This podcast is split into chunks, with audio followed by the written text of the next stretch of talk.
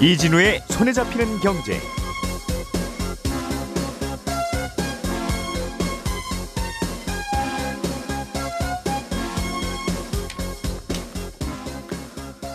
안녕하십니까 이진우입니다.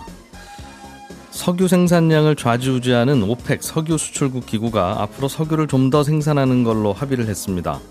종전보다 석유 공급이 더 늘어나게 되니까 그럼 유가가 내려갈 거라는 전망도 나오지만 실제로는 뭐 별 큰 영향은 없을 거라는 해석도 함께 나오고 있습니다. 잠시 후에 이 얘기 먼저 들어보겠고요.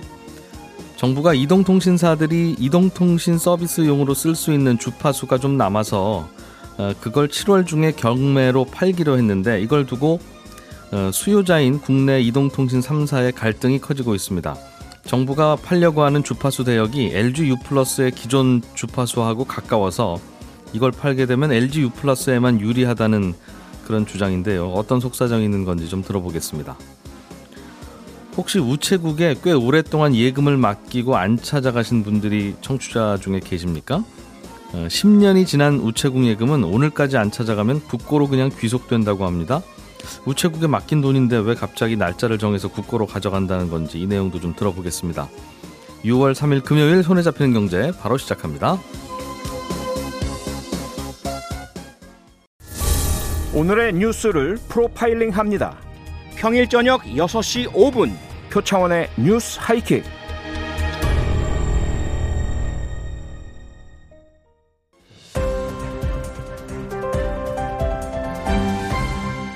이진우의 손에 잡히는 경제. 네, 오늘도 박세훈 작가, 김현우 소장 그리고 금요일에만 들을 수 있는 아쉬운 목소리 안승찬 기자님 세 분과 함께 경제 뉴스들 정리해 보겠습니다. 어서 오십시오. 안녕하세요.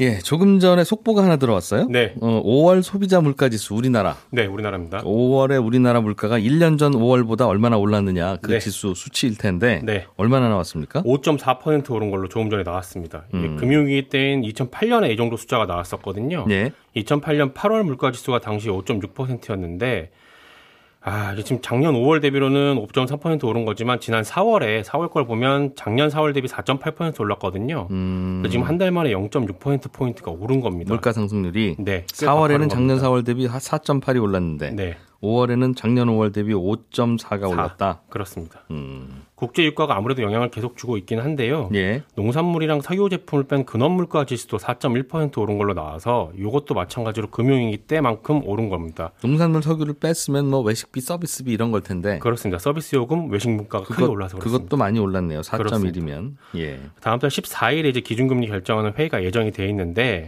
지금 한은의 최대 목표가 물가 안정이잖아요. 그렇다면 다음 달에 금리를 올릴 가능성은 지금으로선 더 높아진 그런 상황입니다. 이 수치로 보면 네. 알겠습니다. 같은 맥락이겠어요. 국제 유가도 자꾸 오르니까 우리나라 물가도 오르고 우리나라뿐만 아니라 다른 나라 물가도 오르고 그래서 전 세계가 걱정인데 네. 석유를 캐답하는 오펙 네. 이 회의를 해서 어젯밤에 끝났는데 네. 그럼 석유를 좀 더 생산을 해서 공급을 늘리겠다 이렇게 합의가 됐습니까? 그렇습니다. 원래 이번 회의에서는 증산을 안 할 거라는 전망이 우세했었습니다. 왜냐하면 왜요? 왜? 국제 유가가 고공행진 중인데다가 음. 유럽연합이 러시아에서 석유 수입을 안 하기로 합의를 했으니 산유국들 입장에서는 배짱 장사를 할 수 있는 환경이 조성이 돼 있었거든요. 음, 그런데 그런 예상을 뒤엎고 일평균 65만 배럴 정도를 더 생산하는 걸로 합의를 했습니다. 예. 이게 어느 정도를 더 생산하는 거냐면 전 세계 수요의 한 0.7% 정도 되는 양이거든요. 음, 많지는 않습니다. 그래서 실제로 국제 유가를 낮출 수 있을까라는 생각은 드는데 예. 그리고 앞으로 계속 증산을 이 정도로 하겠다라는 게 아니라 7월하고 8월 두 달만 일단 이렇게 증산을 하겠다는 겁니다.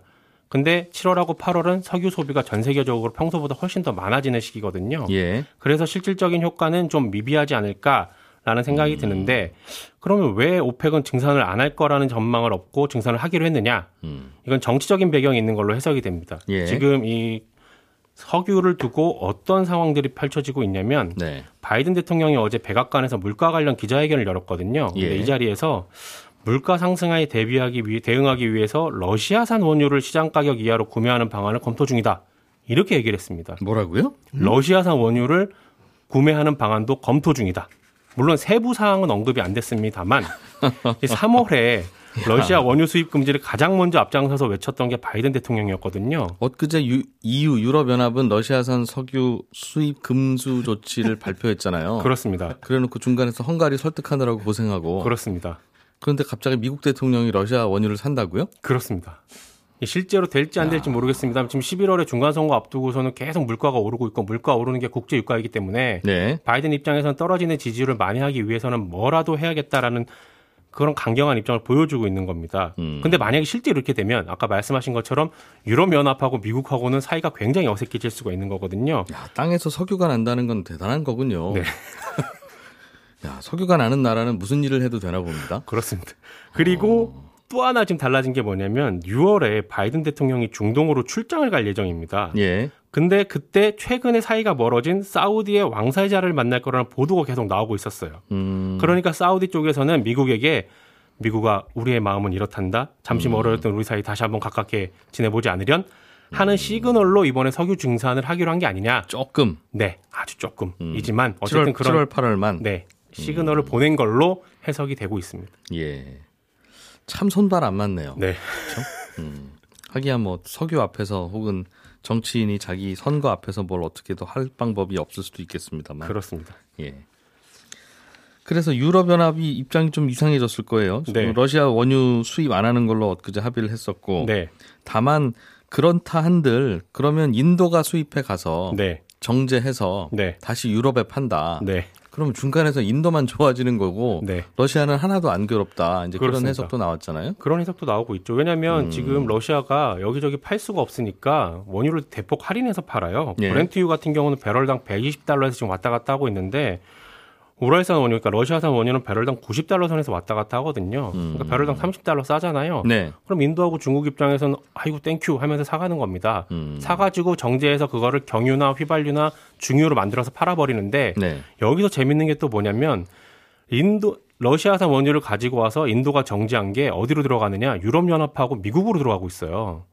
뭐 그렇겠죠. 거기가 제일 수요 많은 곳일 테니까. 그렇습니다. 예. 근데 미국 입장에서는 우린 러시아산 원유는 수입 안 해라고 해 놓고서는 음. 그 이유가 러시아의 돈줄을 재기 위해서였는데 네. 지금 돌아가는 상황은 러시아산 원유가 인도를 거쳐서 그냥 미국으로 들어가는 바람에 음. 러시아에게는 지금 아무런 타격을 못 주고 있습니다. 그럴 바에는 그냥 우리가 수입하겠다. 그렇습니다. 그럴 수도 있고요. 아. 그럼 러시아 제재는 왜 했어요? 네.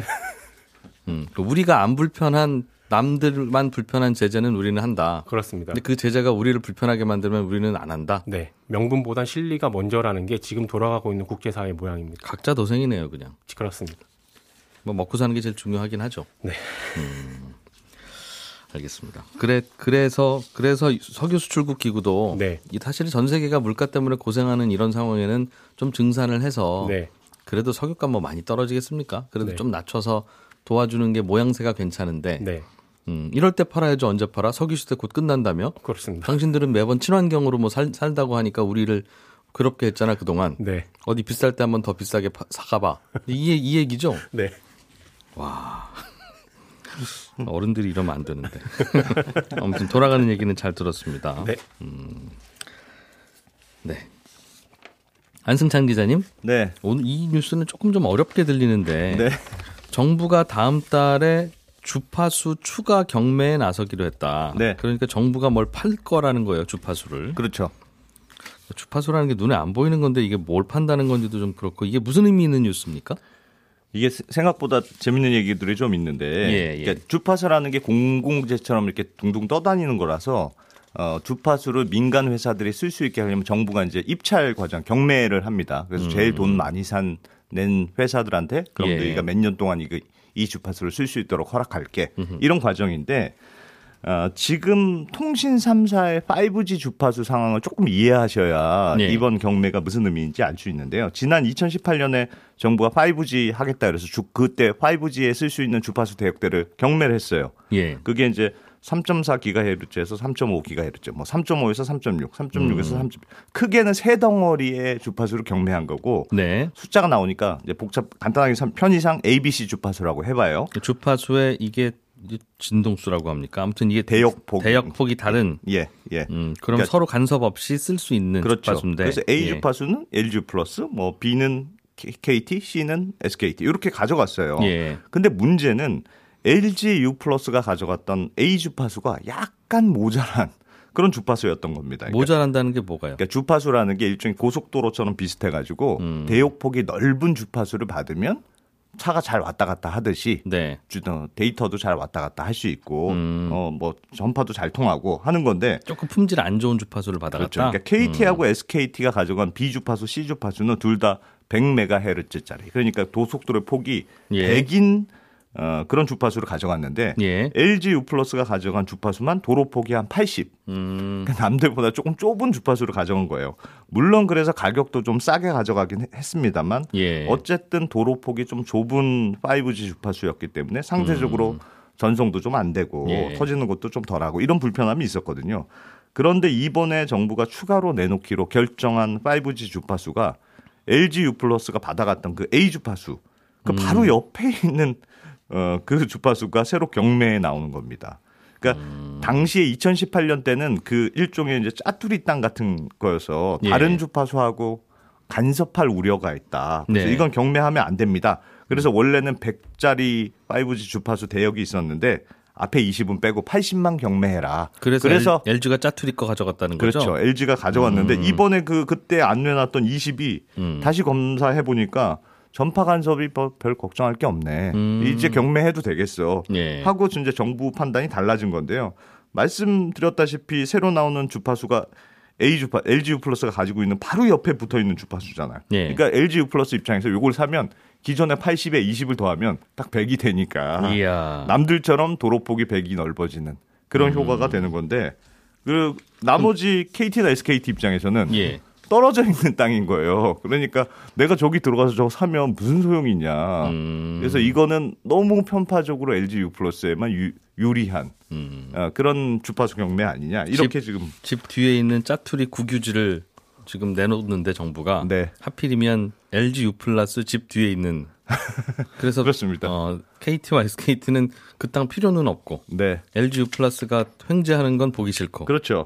어 그래서 음. 뭐 사기도 뭐하고 배는 아프고 이런 상황입니다. 뭐 그러니까 그렇게 하냐 팔 때는 차라리 그럼 100 크게 팔았으면 LG U 플러스도 비싸게 사갔을 텐데 네. 그때는 싸게 사고 낼름 짜투리는 또 싼 값에 가져갈 거고 네.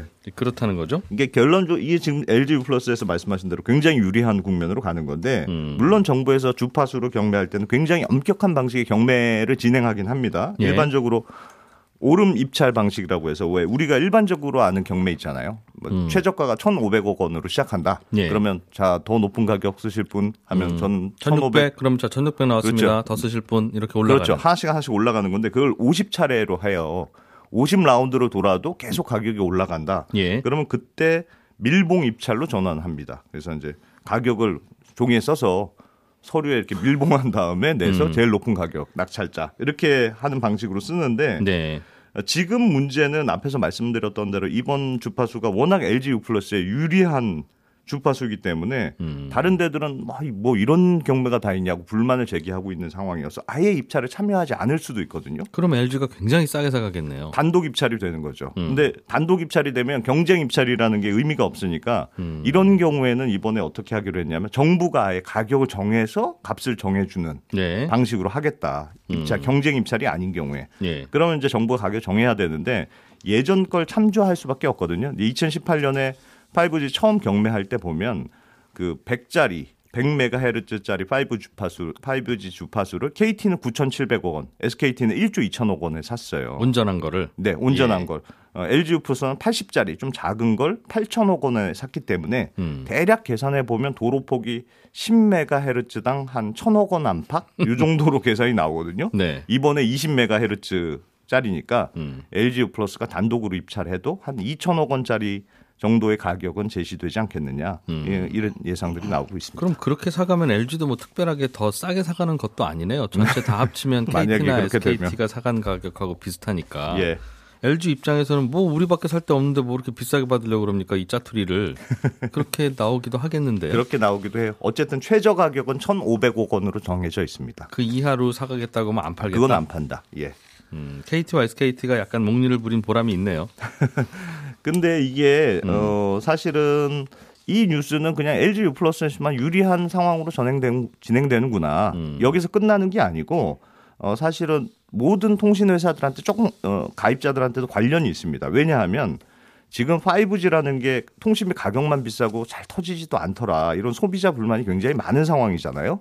그래서 정부가 통신 3사를 모아두고 무슨 일을 했냐면 도시에서는 너희가 알아서 경쟁해. 근데 농촌, 어촌 이런 지역에서는 너무 5G가 안 터지니까 네. 아예 지역을 할당해서 한 회사에서 이 지역을 책임져서 5G 망을 깔고 나머지 통신사들은 그 빌렸었어. 빌려서 같이 써. 이런 식으로 이제 지시가 내려온 거예요. 음. 그래서 예를 들면 충청도의 농촌 지역은 SKT가 책임지고 깔고 예. 그걸 KT, LG 플러스 가입 고객들도 다 쓸 수 있도록 열어줘라. 음. 경상도는 KT가 깔고 뭐 전라도 제주도는 LG 플러스가 깔고 음. 이런 식으로 지역을 다 나눠놨어요. 그러니까 이번에 LG 플러스가 추가로 5G 주파수로 가져가서 예. 좀 도로가 넓어지고 좋아지면 LG U 플러스 가입자만 잘 터지는 게 아니고 음. 그 망을 이용하는 SKT, KT 가입자도 약간의 덕을 같이 보는 구조가 있는 거고 음, LG U 플러스는 그럼 어딜 간다고요? 지역으로? 충청도 아니 제주도하고 전라도 지역을 깝니다. 아, 그럼 지금 전라도 제주도 사시는 분들은 이 소식이 약간 좋은 소식이네요.